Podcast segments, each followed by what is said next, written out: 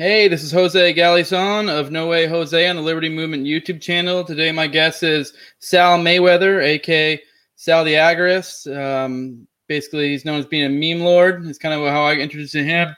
Uh, and he's, he's a man of many coats, uh, or whatever the hell the saying is. I seem to have a knack for like fucking up sayings. I've been noticing a lot of episodes. whatever, you get the idea. um, but uh, yeah, he's a uh, I'm gonna allow Sal here in a second to give a quick intro for himself, but like a real quick one, just kind of a condensed one.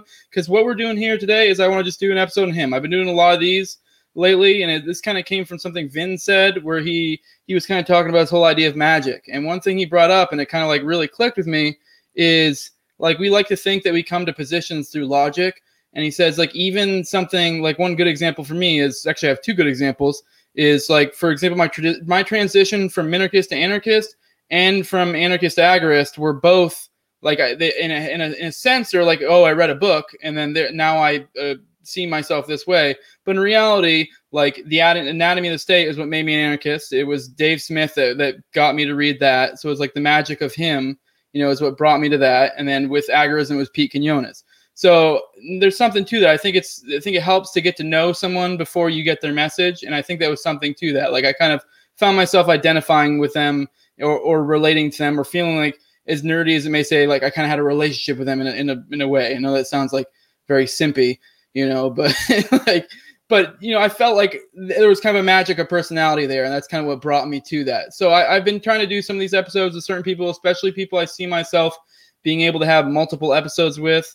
Um, I want to do these and kind of just do an episode on them and just you know their life's journey and stuff like that. I mean, if any of you guys have seen my Vin episode, uh, we we did the same exact thing. And uh, yeah, if you haven't, go check it out. We went completely into his like basically his whole bio from a, from a little kid. It was a fun episode. Uh, with that, Sal, you want to go ahead and give a quick intro for yourself, just a super condensed one, since the whole episode is an intro of you, basically. yeah, yeah, sure. Um, so I'm I'm an agorist and, anarchist activist, and uh, that's sort of my whole mission in life is to promote agorism and counter economics to the best way possible. Uh, and that's that's probably the, the shortest way I could describe it. All right, well that's short and sweet. Can't do much better than that. uh, with that, uh, let's uh, let's start out with um, we're gonna do where and when you were born. Like where, where and when were you born? We'll start out from the beginning. You know, I mean, um, I'm I'm originally from Jersey. Uh, I grew up about 15 minutes outside of Lower Manhattan, and I lived there for most of my life. Um, uh, I'm 34, 33. I'm about to be 34.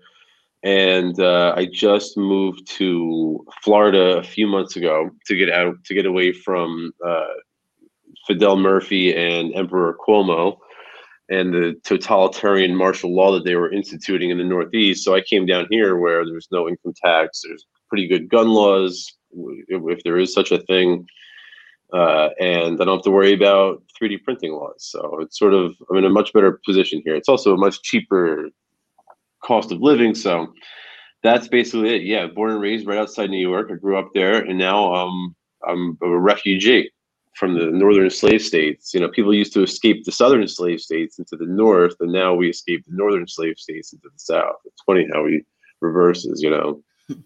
Yeah, it's funny. Uh, I'm actually here in Florida as well. I live in the. I'm like an hour, 45 minutes just ish away from the Tampa area, from Tampa. So I'm in that general. Oh, where are you? Uh, Tampa area. I'm in a kind of Apollo Beach, Riverview, uh, Ruskin kind of area. I don't know if you know any of those places yet. You haven't been here long, so yeah. Yeah, no, no, I don't know. Any, I'm I parked in St. Pete, and this is where I'm at. That's yeah. the only place I know is my local oh, area. So. Like St. Pete, then yeah, I'm I'm then yeah, we're I, I I work in Tampa, so I'm like yeah, I'm like 45 minutes away. oh, we're neighbors. we're neighbors, bro. yeah. So cool. St. Pete, I, that was another question I was going to get into earlier, but I guess we kind of jumped the gun. I was going to ask uh, if you kind of went rural because I live out. I mean, you kind of get outside of Tampa, you can kind of get more into the country a little bit, and that's where I'm at. I mean, not country, country. I have I have like a wilderness preserve that's like my tree line behind me, so acres and acres, and I have cool. about two acres where I'm at. But you know, I mean, being 45 minutes outside of a major city, that's that's that's, that's not bad you know. So right, yeah, yeah.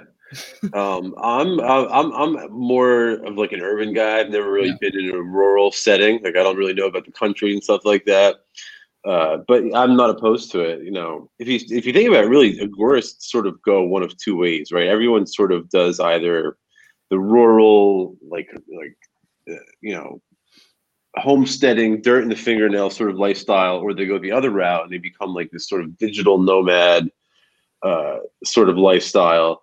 And I don't, I don't know. I, I'd almost prefer to do both. So I figure I'm young enough to sort of move around now, and when I get older, maybe I'll, you know, do the whole homesteading style, uh, agorist lifestyle. So we'll see what happens. Yeah, I mean, I'm definitely in the in between. It's like, yeah, you are right. It's usually one extreme or the other, but I'm kind of not like, I mean, I have two acres, so it's not like I'm definitely not homesteading, but I, I'm in that spot where I'm kind of like in a good mix, where I'm close enough to civilization, and I'm like in a in a shit hits a fan type scenario. I have enough land where I like, and I'm like against the woods, so and I got running Right, water, yeah. and, you know, stream behind me, all that. So, I that's nice, but I'm still like near civilization. It's kind of a happy medium, but I mean, it would be nice. if I could Yeah, I'm not sure. Uh, I'm not sure if shit hits the fan that Florida's going to be too too distraught. I, I, I mean, I think that it'll affect probably the whole world, but Florida's probably going to do better than most of the country. I think.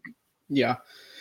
Yeah. Uh, one thing I've gone in a couple of these, I kind of like when all this stuff started off, I really hit the black pill really hard. But then, like, honestly, the funny thing is the black pill kind of prepared me in a way because it kind of let me, let me get a little bit more prepared.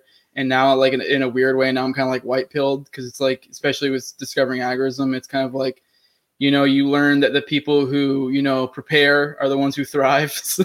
like, Absolutely, Yeah. absolutely, yeah, so it's, yeah, yeah, definitely. Because people think of a collapse and they, and they hear words like shit hit the fan, but it's that's a just a simplistic way of putting it. It's like it'll hit the fan for some people. So, like, yeah, Yeah, no, no, I think you hit the nail on the head too, because the people who prepare today, those those people will be sort of the, the the landed nobility of, of the future. You know that like that will be the next generation's uh, upper class. You know, so that's why it's so important to like do things like you know buy uh, precious metals and, and cryptocurrencies and stuff like that. So yeah, super cool. I didn't realize. I assumed Florida. You were probably like I don't know, like the Panhandle or I don't know, just a million other places. Didn't realize you were you know basically right next door. that's kind of cool. yeah, yeah, yeah. I parked here. I've been thinking about setting up like a Freedom Cell or a Bitcoin Cash meetup or something like that. So if I do, I'll, I'll, I'll you know keep in touch. Maybe you can help me out or something. Find Yeah, some for people sure. in the We local have- area. Yeah, we uh we've had I think one meeting we did uh uh it's because I mean this is part of the Liberty Movement YouTube channel. I think you're in that in the group. We had the Liberty Movement. We kind of had more steam at the beginning. We're still trying to do it like during the the the like the lockdown. That's kind of everybody was on social media, so we got a got a good headwind there. And we uh one of the only we have a few chapters set up, and one of the chapters set up was uh the Florida. We have the Florida chapter, and then we have sub chapters, the Tampa cha- uh, sub chapter and we've already we already had one meetup. We hung out, had some beers and stuff, and so that was fun. So if we ever do that again, I'll, I'll definitely let you know. So that'd be cool. Absolutely. Yeah, definitely. Yeah, For sure. I mean, it was just a get together, but that's kind of the idea of the liberty movement. Was like the whole idea is to be cultural and non-political. So like, and like, and a lot of people like freak out, like, what does that even mean? Because everybody wants to, everyone wants to engage in some sort of, you know, action, and the only action they know is political generally. So it's like, and we try to take a neutral stance where it's like, I mean, I have my own opinions, but where it's like, if you want to do that, whatever. But like, I mean, as as as the movement as a group, we kind of take like that neutral stance. But it's like we're kind of like we're more just trying to be like, hey, you know, like even simple stuff like you know having like get-togethers, like drinking beers and stuff like that. I mean, honestly, like not to get political, that does far more than da- damn near any political thing you're ever gonna do is. Absolutely. Well, they said the American Revolution was started in pubs and taverns, right? So, yeah. So maybe, uh, maybe the next one will as well. Yeah, so that's cool. I'll, I'll definitely. Uh, yeah, we already have shirts too. Like we already got a merch store. I'll have to get, send you one. We we, uh we No took a shit, freaking yeah. uh, Florida flag and kind of made, went a little subversive with it, and then we kind of put the ANCAP thing behind it, so it's kind of like over like so there's shirts and everything. He's got tank tops, t-shirts. Very cool. Very Yeah. cool. I'll show you. You'll probably do yeah. it. Yeah. Uh, yeah, absolutely. it's funny. A lot of people when we started doing flags, because that's kind of what we did for a lot of chapters. We did flags, and a lot of people were kind of like, "Why would you do that?" Because that's like status. But it's like, well, no, you're kind of like subverting the status aspect of it. Kind of. I don't know. Right, right. Yeah. It's just a piece of cloth. It is whatever you make it, right? Yeah. So, all right, to go back to where we were at, I want to know your, probably your earliest memories from childhood. Because, like, one thing I brought up with Vin is like, for me, I think that can like mean a lot. For some people, it doesn't mean a lot. For some people, it does. Like, told Vin, I have no problem going over it because I've been been a long time. Like, one of some of my earliest memories was my mother getting beaten as a child. So, like, that affected me a lot growing up. And so, a lot of times, people's earliest memories are stuff that kind of form them as a human being. So like me, like I have two daughters, a wife. I'm kind of you know, so I've always taken the protector role very seriously as a result of that. You know, so yeah. So I'll I'll stop rambling and let you go on now. yeah, no, no. Um, you know, it's funny you say it too because it's interesting. One of the, you know, I was born in what '87, so it was. I, I remember right outside my window, we had like this home heating oil tank, uh, and I can remember this. This was like Gulf War One. This was Bush Senior at the time. I can remember thinking I was like, you know, what three, four years old, something like that. I can remember thinking like, Saddam Hussein and George Bush are going to meet up and they're going to have like a big fight because Saddam Hussein wants to come take the oil in this tank. And I can remember thinking like, like that was what that was what they were going to do. And it's funny because you know, you, you know, you grow up and you learn that that's not the way it works. But eventually, here I am, 34 years later, and I'm like, well, that is the way it should work, right? Saddam Hussein and George Bush should meet in a field and fight each other instead of sending other people's children to go do it before them.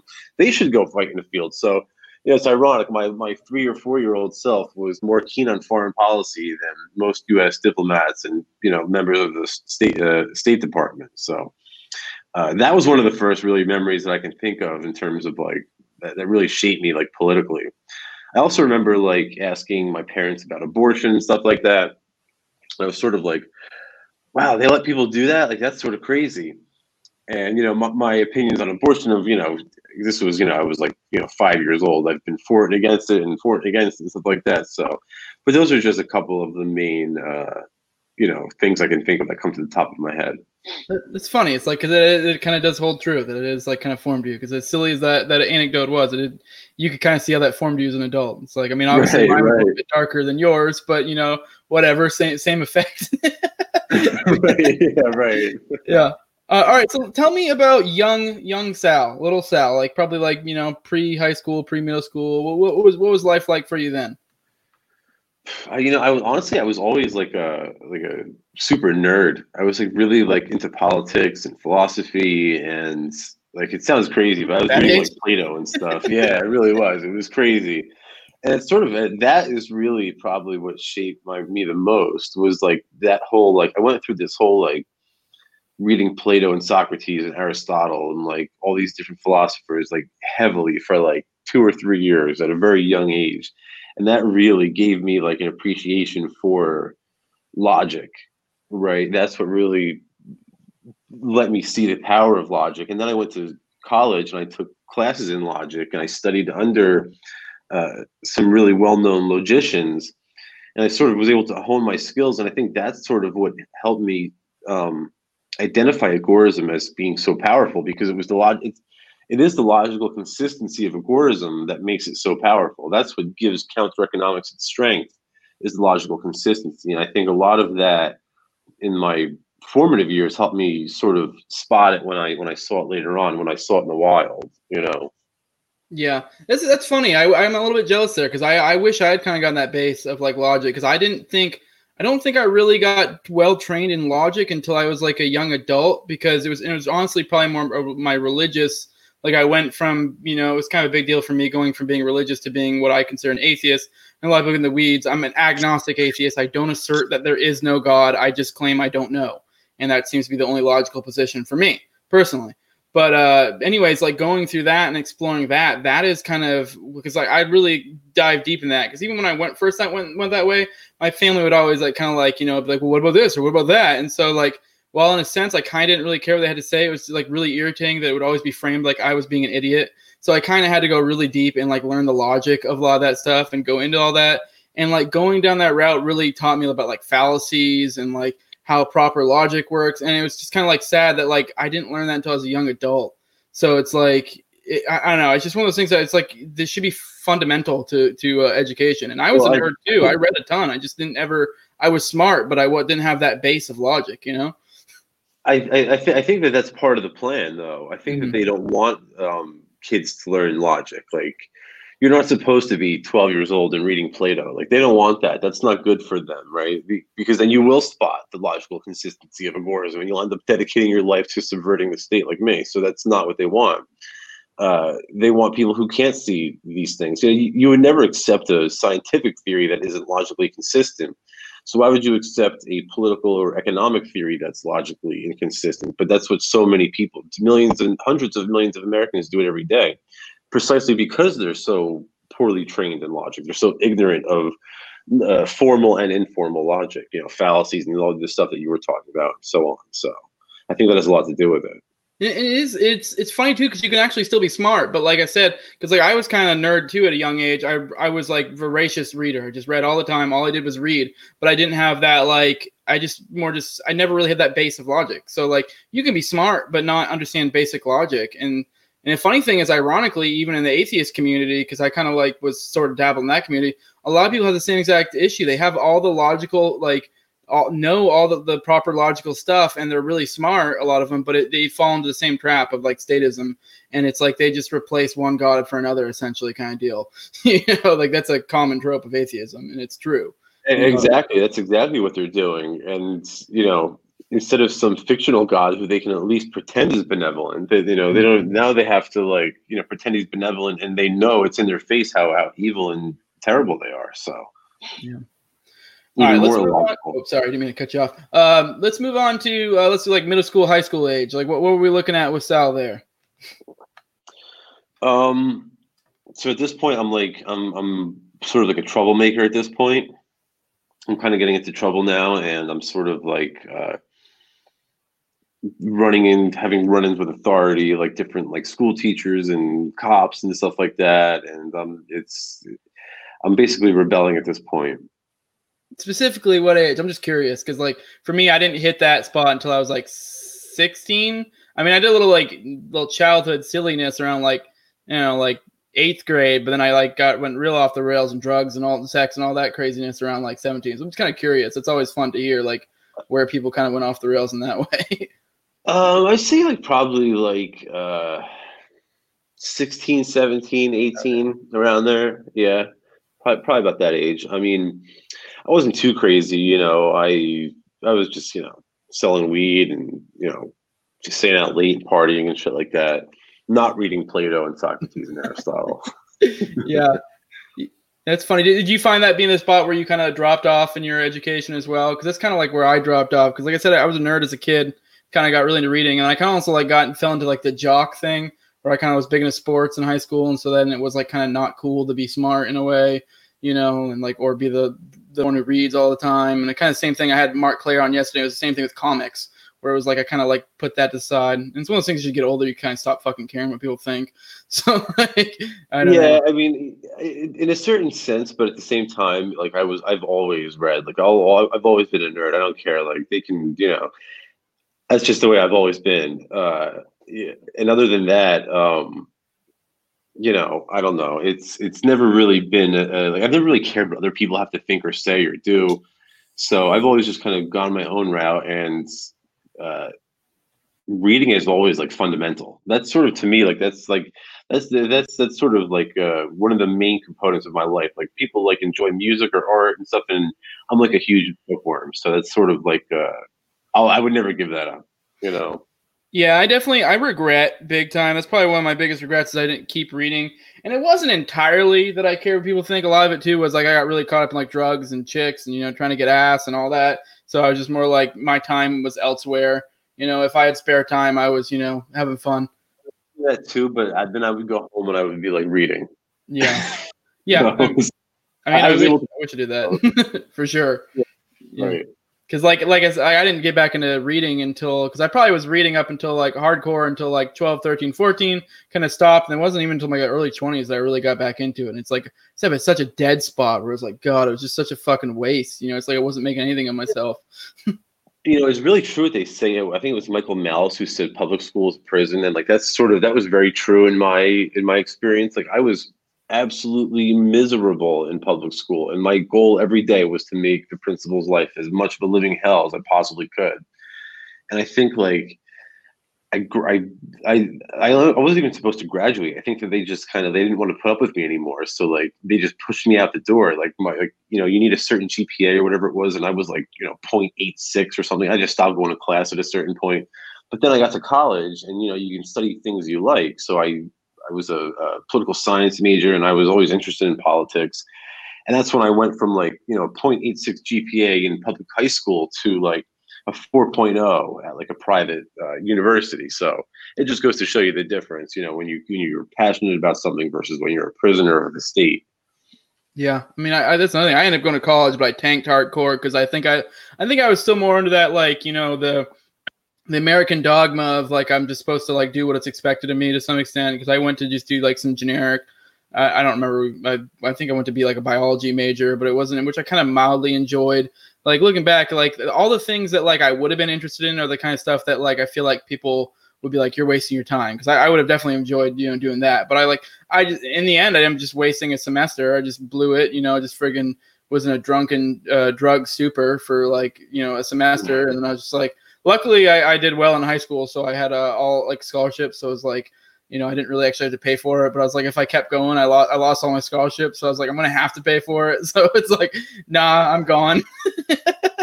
but enough's enough. As soon as they send that bill, we'll see you later. Yeah, exactly. It's like, uh, you know, I guess that was a fun, fun little free ride, but uh, I'm out. Yeah, but yeah, no, like I definitely wish I had just like I'd gone that route. You know. But, well, well, that's sort of what um, that, that's really not to like jump the gun here, but that's sort of what really uh, it, it really helped me sort of in the end in the long run because when I went to like college and like I sort of focused on political science and then I realized that by the time I, I got my uh, graduate degree, my master's degree, that you know I have all these degrees in political science now, and I've become a Rothbardian now, and I, I realized I, I don't want to be, uh, you know, I don't want to take some job as a lobbyist or go work for some as a consultant for some congressman or somebody that I think should be in prison. So uh, that's why I really decided to go the other route and start a podcast and a blog and uh, you know, sort of be active on social media. I figured, you know, if I can't make a living doing uh, what I'm passionate about, the traditional route, well, then I'll, I'll, sort of pave my own route. You know what I mean? So that's that's what I'm sort of doing uh, now.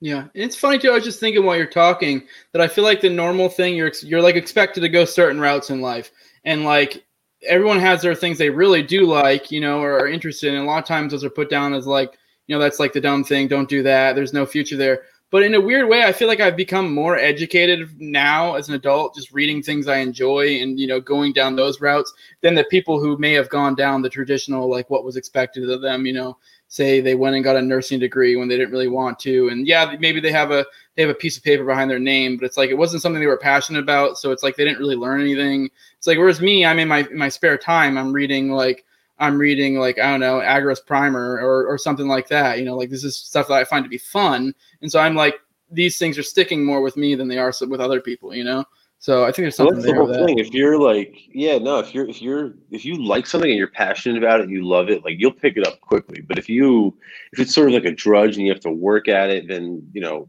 it's sort of how I felt in high school versus how I felt in college, right? Like I had to push myself through through high school. I, I barely did, but like college, I enjoyed reading those books. I was thankful when I got my syllabus because, uh, you know, here here you have these like smart people telling you what books to read if you want to learn about politics, and I did. So it, it, you know, some like I feel like today people go to school for that piece of paper for that for that degree, but like I don't know. I, I, that wasn't me. I, really went to school for like the old school reason of getting an education. You know, and that sounds sort of cliche, but yeah. Hey, just two questions that I kind of want to to kind of maybe explain where you're at right now. Uh, where, what would you consider yourself at this time or at that time? You know, around that time of like uh, I don't know, like early college. Would you? And and also, did were you just kind of always a libertarian, or, one, or are you one of those folks who kind of you know, because most people have their story of like came from the left or came from the right or whatever, you know. I mean, I think the political compass is broken, but you know, colloquially speaking. So Right, right. Yeah. Um, I was always like this sort of constitutionalist sort of guy. And then uh I didn't really I was always libertarian, but I just didn't know it. And then Ron Paul came around. I can remember watching the debates and like all of the people on stage at the Republican debates that I was supposed to be you know the the standard candidates from the who, who exhibited the acceptable range of opinion they all looked like lunatics to me. And the only one who really made any sense was ron paul. And that was the guy who i was supposed to think was crazy. So that really touched something off in my head. I was like that's sort of odd. Let me look into this guy a little bit more and i sort of i started googling and next thing i know I found his economic advisors were uh, Peter Schiff and Walter Block. And because I was always active in, in political science, I knew that the libertarians were very like they they had their stuff down in terms of economics. So I wanted to know who Ron Paul's economic advisors were. And then I saw uh, the Peter Schiff was right videos, and I saw Walter Block explaining these concepts in like an academic format in like on YouTube, and it sort of all just clicked for me. It was all it was it was like you know going back to that logical consistency. I was like, wow, this is much more consistent than anything else I've come across yet. And that's sort of that's how I moved from constitutionalist to like uh, you know libertarian party minarchists sort of you know small government kind of guy like Justin Amash kind of dude and like that that that's where I was at about 2000 and I don't know if this was I guess this was 2010 11 12 probably around there so, uh, would you say you came from? I mean, you said you're constitutionalist, and I feel like a lot of constitutionalists, especially around that time. I'm, I'm only I'm 29. I'm like four years younger than you, so we're probably pr- pretty much come from a lot of places. I'm actually originally from Maine as well, so um, we're both from originally from New England. I mean, I, I was a country boy because Maine's country, but I digress. Point I'm getting at is uh, I kind of came from like the right in a sense, and my family was like kind of in between neocon and constitutionalist, and it's sounding like you were kind of there as well. Like they weren't full on neo- neocons, they weren't full on constitutionalists. They were kind of that kind of generic, you know, like what you, you know, the generic conservative essentially, where they're kind of falling between somewhere. Would that yeah, be yeah. you, or am I off? No, like no, that's, that's your upbringing. I meant, yeah. Yeah, yeah, no, that's pretty accurate. Um, you, know, by and large, they were. My family was all uh, mostly Republicans. My father's side was all Democrats. My mother's side was all Republicans my immediate family were like much more conservative. I was, um, like I said, I was always like a constitutionalist, and like I, that always led me to support right wing candidates. Um, and then I remember when George Bush did the whole "No Child Left Behind" thing, I was like, you know what? There's just sort of a light bulb went off. I was like, wow, these guys are not small government people. So there's something up here, right? When No Child Left Behind hit, I was like, my I, I've wanted to get rid of the Department of Education at this point, right? That was part of the Republican Party's platform throughout the 90s was to abolish the DOE. Nowadays, they, they they're funding the DOE. They're giving them increases in funding, but at the time, they it was part of the platform was that they opposed the DOE. And all of a sudden, you have George Bush come and reverse course and just blow it out of proportion and give it this huge budget and expand its powers. And I really felt betrayed, and that's what sort of led me to uh, look for alternatives. And then, of course, there was a 2008 financial crisis and this sort of confluence of events that sort of led me to spot Ron Paul at the debates. And I was like, that guy's actually making a lot of sense, you know? Like I'm supposed to think he's crazy, but he's making a lot of friggin' sense. And that's that's when I like I said, that's when I started researching it. Okay, cool. I was just kind of trying to figure out kind of where you came from because it seemed like I don't know. Also, I, all right, I'll back up a little bit. I kind of want to know a little bit about your parents specifically because they seem it seemed like our family are very similar. And I'm not saying I'm not trying to trash my mom, not that she even watches this, but or my or my my dad either. But they were kind of the generic, you know, conservatives. And I did, I guess I feel like growing up, I kind of felt like I had a certain path to go down to. But it seems like your family is very different, but yet they're very similar the same way. Were they just more like a free, you know, do whatever you want kind of deal? Or, you know, because it seemed like you were kind of just a, or maybe you were just that much of a free spirit. I, I don't know. I mean, I'm just kind of curious yeah, was, how your parents you know, were essentially. My my my parents were like you know uh, sort of blue blooded, uh, you know, flag waving Americans, sort of you know the normal sort of run of the mill sort of statists. Probably more conservative than anything, but you know they they would go both ways when when they had to. Um, I think they were both registered members of the Republican Party. Now my father's like a diehard Republican, and so is my mother. But uh, at the time they were a little bit more liberal. I was always like a like a, I would go my own way. Like I, I had no problem, you know, disagreeing with anybody at any time. But I just happened to be, like I said, small government, and the Republicans at the time, at least they were portraying themselves as the party of small government. You know, back in the '90s, Newt Gingrich got you know a balanced budget passed. Like that's unheard of today. Congress would never do something like this. So like there was still like life. There was still a little. There was still a pulse left of the small government uh, wing of politics, I guess, at that point. But it was, you know, obviously it was dying, and now it's completely dead. So, um, yeah. Okay. Yeah, I was just trying to get a feel of what your family was like because our family sound very similar.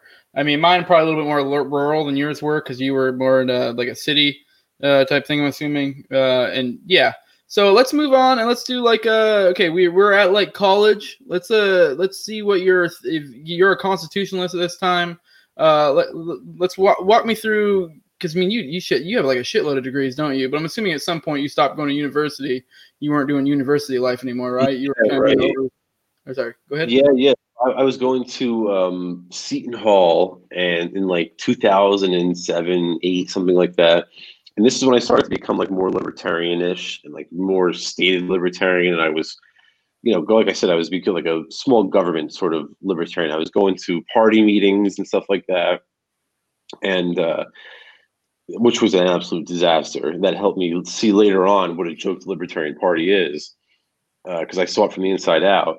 And uh, right about at this time, I'm like I'm listening to the Tom Woods show a lot at this point, and I, I never really wanted to be um, one of these crazy anarchists. Right? I didn't want to be one of these wacky anarchists because who's going to take you seriously if you're an anarchist, right? That's crazy.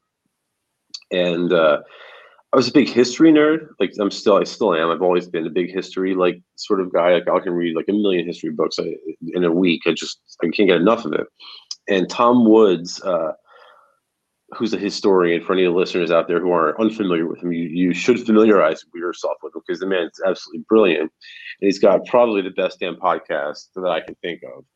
And uh, one day he's talking about this great historian that he knows of named Ralph Raico so I'm like, all right, well, you know, if it's good enough for Woods, it's good enough for me. I go home and I look up some Ralph Raico books, and I'm starting to watch some Ralph Raico YouTube lectures.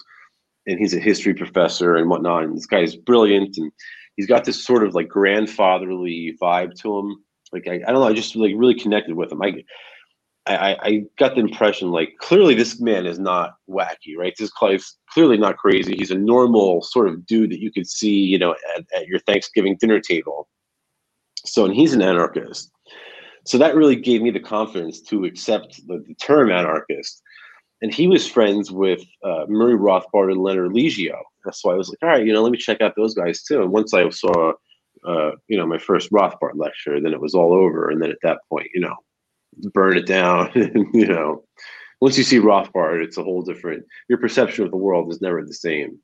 Was that your moment? Did you when the first lecture when you decided because like I said earlier, my moment was reading Anatomy of the State. That was when I was like, I'm an anarchist because I was a fence sitter for a long time on the minarchy anarchy thing, like a long, long time. And I listened to Dave Smith for like ever, like because that's kind of like where I got a lot of that education, like more anarchist ANCAP education. And it was wasn't he yeah. always was going on about Anatomy of the State, and I finally read it. And I probably listened to Dave for like probably at least a couple years before I finally did. And then once I read Anatomy of State. I mean, listening, it's funny, listening to Dave for like years, didn't do it, but like just right. reading Anatomy of State, I was like, yep. yeah. Rothbard. That, that, that's, yeah. the, that's why Rothbard is so powerful. That's why, that's one of the first books I recommend to people is Anatomy of the State. But uh, no, actually, I, I can, I watched these Raico lectures and Leonard Liggio's lectures and uh, Rothbard lectures, and I still wasn't, I was still sort of like not fully there and then I this one um, particular lecture that Rothbard gave. I think it's called. Um, you can look it up on YouTube. It's called like how I became a libertarian or something like that. And he tells the story of, you know, I'm sure you're familiar. He he used to have all these brilliant minds in his living room to to, to discuss philosophy until like you know three four o'clock in the morning. It would be him and Walter Block and you know all these brilliant folks uh, these names that we all know they would be discussing these ideas in his living room late at night. And uh, he had these liberals these these leftists there one night to discuss and philosophize with him and he said to him the liberal said to him well you know murray uh, you know why not privatize the police and this is when Murray was a minarchist, and he said to them, "Oh, you know that's crazy. You can't do that." And he gave them some run of the mill answer, and he started thinking to himself. He said later on when they went home, it, it sort of hit me. Hey, you know they're right. They they were right. They had a point. I was being logically inconsistent, and uh, Rothbard said from that point on, I was an anarchist, and I thought to myself, you know what? I I, I can't uh, think of any reason why the police shouldn't be privatized. So I also must be an anarchist then, you know, and that's when I sort of really came into my own. That's when I sort of like accepted everything and like really developed full force into like full on agorist or, or full on anarchism at this point. I wasn't an agorist yet. I was just a pure ANCAP Rothbardian. Yeah, that's cool. Yeah, like uh, like I said, it was Anatomy of State for me. But it's like the, the what did it was because Anatomy of State just poked so many holes. Because everyone has this idea, like minarchist is like you know, like oh, if we just go back to the Constitution or whatever, and it's like you know, it's kind of the. And at the end of the day, it, I always boil Anatomy of State, you know, down to like you know, kind of almost in a way, kind of you know the the meme where it's like you know you have the uppercase and lowercase letters, kind of saying it stupid, like oh, if we just had you know, better people and that did better things, but but you don't. So it's like, you know, like it kind of points out how the whole system is just flawed. Like even the most perfect system that you possibly can envision is just flawed. Like, and the end of the day, you're just like you're. It's a systemic problem, and it's like you can't just like just be like, well, if better people are there, but it's like, but the system is set up for better people to not be there. any uh, any sort of writing from Rothbard uh, carries a punch to it, but Anatomy of the State is, is is a knockout punch. That's certainly probably his most powerful piece of writing, I think. Yeah, it definitely did it for me because I was like, like I said, yeah. I, but I was on the fence, so I was like, I guess uh, in a sense too is also I was just looking for that like, I don't know, it was like logically everything was making sense, but like some part of my brain which is like, no, no, you can't, like, because I guess just just that like I don't know the fucking the brainwashing essentially of like the you know American yeah, life. Exactly. it, it, and Tom Woods said it best. He said that the state's greatest victory was um, convincing people to fear the term anarchy and love the term government. And that's sort of the sort of battle that I was stuck in. That's sort of what was holding me back. And it sounds like you know you were sort of dealing with something similar. Yeah, it's like you almost like you just it's more of a letting go thing because you're just like it's like I logically completely understand why. It's like I can't even provide really a good reason. It's just that it's like, well, you just you just can't. it's as simple as this, really, if you think about it. Um, if, if if you know if you can't answer the question, the following question, then you're an anarchist. What goods or services does the state provide us with, which the market is unable to provide at both a cheaper cost and a higher quality? Right? If the answer is nothing, then you have then you're an anarchist. If you think there is something, if you think that there is something that the state can provide at a cheaper cost and a higher quality, then you're an economic illiterate. That's that that's the difference. Yeah. Okay. Where were we at? We kind of we kind of went off a tangent there, but I mean, I enjoyed it. Obviously, we were at you uh, kind of your you're probably like what like early twenties. So let's uh let's move to like kind of I guess more closer to where we are now, like mid twenties, late twenties, kind of where where were you at around that time? I mean, at that time, I'm assuming so, you're kind of getting established, doing your doing your fucking thing, you know? Yeah. So about I, around 2015, I found um, I was familiar with agorism before this, but in around 2015, 2014, I think it was actually, I went to uh, PorcFest in New Hampshire. So that was about six years ago, almost seven years ago. Uh, I went to PorcFest in New Hampshire, and this was like a really uh, formative, like experience for me because I saw, you know, I, I had Bitcoin at this time, and Bitcoin was obviously much cheaper, and I, I had a bunch of Bitcoin, but for the first time, I saw people trading Bitcoin for goods and services at PorcFest. For food, you were paying in cryptocurrency or silver coins.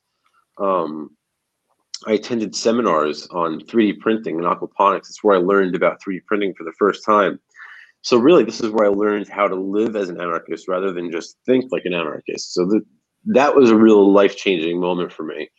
And that really led me to get into aquaponics and cryptocurrencies and precious metals and 3d printing. And that sort of turned me into what i am now right? And then shortly after that um, i found uh, sam Konkin and agorism. And i was uh, just blown blown away by the extreme logical consistency. Like it was sort of like levels of astonishment. Like when I found Ron Paul, I was like, wow, this guy is much more consistent than the Republican Party. And then I found, um, you know, uh, Rothbard, and I'm like, wow, that guy is so much more consistent than the small L libertarians, you know. And then I found Konkin, and I was like, whoa, this guy he's he has it he has it nailed down. Like this is the this is the picasso. This is the masterpiece. Like we found like the holy grail of uh of the social sciences right? You know the other way to look at it is like i went to school for for political science. I had a bachelor's degree. I had a master's degree, and finally, like like you, you you see the theory, like you find the theory that like does it for you. You know, it's almost like when Stephen Hawking found like the theory of black hole right? It's like that was what it was like for like for me when I like first read Konkin, and that's when I knew like look at like I like I said, I was already familiar with 3D printing and cryptocurrencies. That's when Konkin sort of tied it all together for me and showed me the power of it all. And uh, here we are today. Yeah, it's funny. I, it's funny. We're like literally on the same path. It was Ron Paul, Rothbard, and, and Konkin that were like my, you know, like those were my sweethearts. You know, like those are the ones who had those special moments. You know, I mean, honestly, I think Rothbard the, yeah, and Rothbard was probably the most impactful because I think something about that minarchist to anarchist shift is kind of like uh you know in a, in a weird way the most important and then it seemed like that like agorism one was almost like a, a fine tuning my direction in a sense you know yeah so. yeah i agree i agree with that i think that's a good way of putting it too because uh you know there's a big you know you, when you go from minarchist to anarchist you're going from socialist to capitalist when you go from ancap to agorist you're going from capitalist to uh, high functioning capitalist, right? Like that's basically the difference. Yeah. That consistent capitalist, yeah, in the true true yeah. sense. Yeah. Yeah. So all right, so we're you're we're at that, that that point about like mid to late twenties. So let's get to where you're at now. What what what is what is uh, Sal doing these days? What what what projects are you working on? Well, now, um, geez, well, I, I started uh, agoristics, um, which is really mainly designed to help spread the mass adoption of cryptocurrencies. And we just, the point is, we just sort of, we're trying to uh, do any, we'll undertake any project that we think can help spread cryptocurrencies. But the point is to sort of make it easier for people to buy and sell things and normal goods and services. So, one project we have is uh, 3D Printer Go Burr, where we're selling 3D printers and stuff for cryptocurrency, and it sort of helps people uh, work around the sort of KYC payment platforms that they would normally use. So that's really taking up a lot of my time. I do a lot of blogging and uh, affiliate marketing, content marketing. Um, I'm pretty active on social media, on Twitter. I run a meme page, Sal the Agorist. I run another meme page on Facebook when they're when I'm not banned or in Facebook jail, called uh, "Print Guns Not Money." I host the Agora podcast about uh, agorist theory and counter economics. I also co-host uh, Unloose the Goose with a bunch of great agorists every Wednesday. I missed today actually. I missed a little bit earlier, so they're gonna be mad at me when they see me on this show. Uh, I know I was thinking but, that uh, earlier when I was watching it. Um, so uh, I'm staying busy, that's for sure. And I'm, I'm we're at, at Agorist, we're always expanding, and we're starting new companies, and not all of them succeed, but not all of them fail. Some are more successful than others. So we're always uh, I'm, I'm always staying busy. I do a lot of blogging too for Agorist Nexus, newlibertarian.io, and also at 3D Printer Go Burr, we have a blog about 3D printing. So uh, I don't have, really have enough time in the day to do everything that I need to do. Uh, so I, am certainly staying busy, and I'm really thankful and blessed because you know one of the things I said to Pete Quinones recently when we were chatting was like, you know, Sam's dream was always to make a living as uh, like a, as an as an agorist, as a counter economist. Now, if you look at how many people are actually doing it, it's really wild, right? Like people are making full time incomes, like myself and Jack Spirko and Pete Quinones and Vin Armani and like all these folks are, are, are doing this in a full-time basis and it's incredible to see how far agorism has come in the last 15 years it just blows my mind uh, it's just a shame that sam wasn't around to see it you know neil would neil was around to see the end of it the you know just he died a, a couple years ago so he did see a little bit of it which makes me happy but man it's incredible how far we've come. And I think it's incredible how far we're going to be in another 15 years.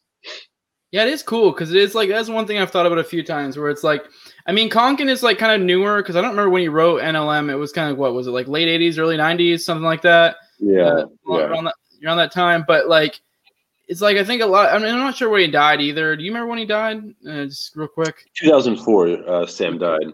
So like 2004 is kind of like yes, it feels like he's a newer philosopher or whatever you want to call him, and he kind of was. But at the same time, he still was gone before we really hit those things that would really be like this is super agoric or whatever you want to call it. You know, like I mean, there's some of them Yeah. are like the beating sages, but like you know between seasteading, Bitcoin, 3D printers, all that. You know. Yeah, yeah. It's it's incredible how quickly he has um sort of been elevated into like with the high ranking philosophers, like the like, you know, people tell you to study Rothbard and Proudhon and uh, you know, Marx and you want to read all these lunatics and stuff like that, for better or worse. And Konkin's right up there with that, with all of them. And of course, in my mind, he's you know the, the, smartest of all of them. He he was the one who got it right. But you know, I, I think he it's well deserved the place that he's earned for himself so quickly. You know. Yeah, and one thing you brought up before that I thought was kind of smart, and I, what I've told a lot of people when it comes to Konkin, I don't ever really suggest Konkin. This is actually something I got from you, from I don't remember what it was like one of your podcasts or what. I don't ever suggest him unless it's somebody who's already like an ANCAP. It's kind of like because it's kind of the whole idea of the remnant, and I consider consider like Konkin being people who are the remnant of the remnant. If you're one of them, then like you should probably read Konkin, and it's like like it's you need to be already Yeah. like a hardcore ANCAP before you're ready to embrace the ideas of Konkin. In my eyes, and that's something from something I heard you say in one of your podcasts before, and it really clicked. I was like, yeah, you're totally fucking right. Yeah, yeah. You you you know your normal uh, Libertarian Party member. You're not going to get somebody from the you know, Republican Liberty Caucus to all of a sudden support uh, you know so taking down the Federal Reserve with you know sound money alternatives. They're not going to they're not going to do that. They want to they want to subsist the Federal Reserve so they can pay for their warfare state.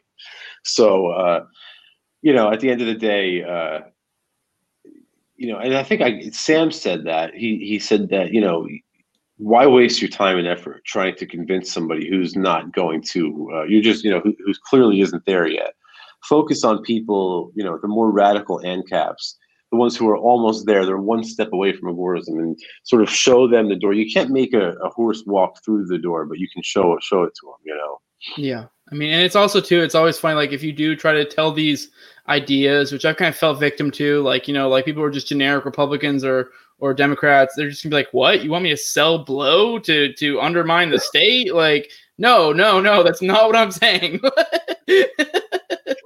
I know. Well, that's the other thing too that we combat is that we have that sort of. Uh, they think that we're sort of like street urchins, I guess, which in a sense they're not completely incorrect, right? There, there is certain certainly that element of agorism, but that's not. It's it's it's, it's based in, in sound philosophy and theory, and I think that's the part that a lot of people miss.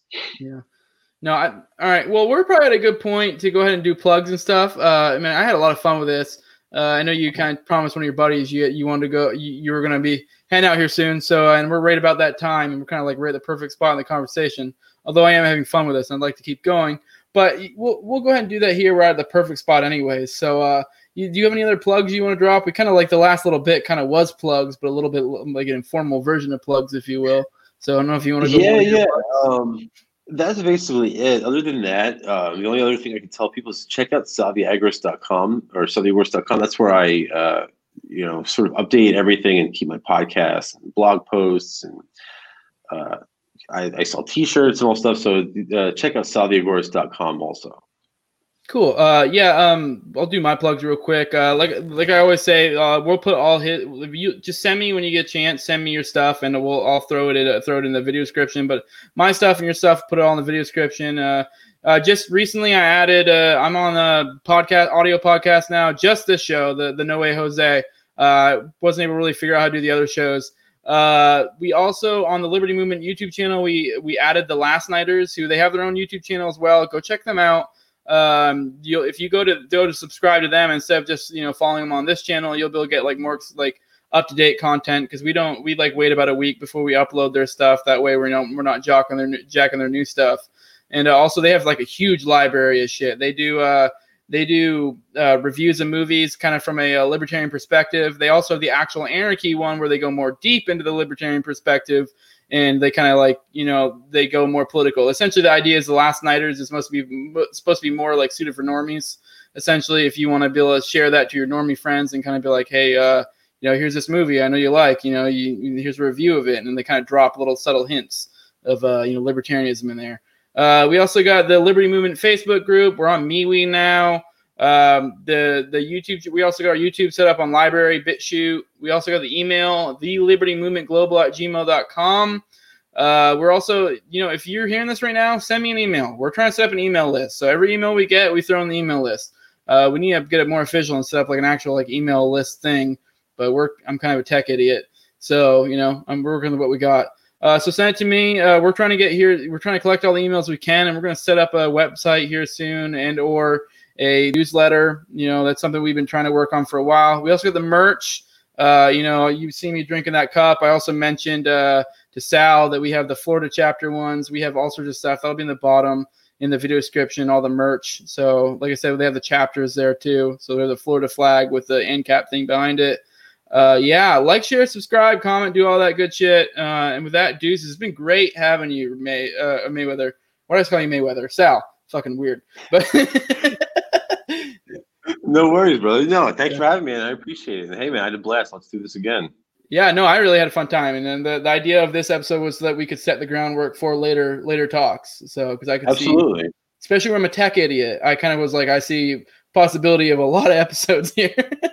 so how, how do I uh, open Excel?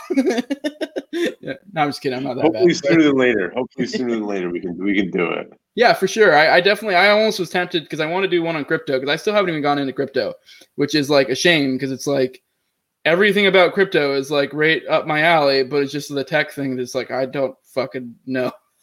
yeah, I've heard well, it a million times. I'm here, brother. yeah, so I figured we probably maybe here soon probably do like a crypto for dummies episode. And by dummies, I mean me. Shoot me a DM, yes. Shoot me a DM, and we'll and we'll, uh, we'll, we'll we'll take it down. Yeah. All right, I'll let you go, man. This has been really fun. All right. We'll Thank you, brother. All right, we'll see you, man. Bye.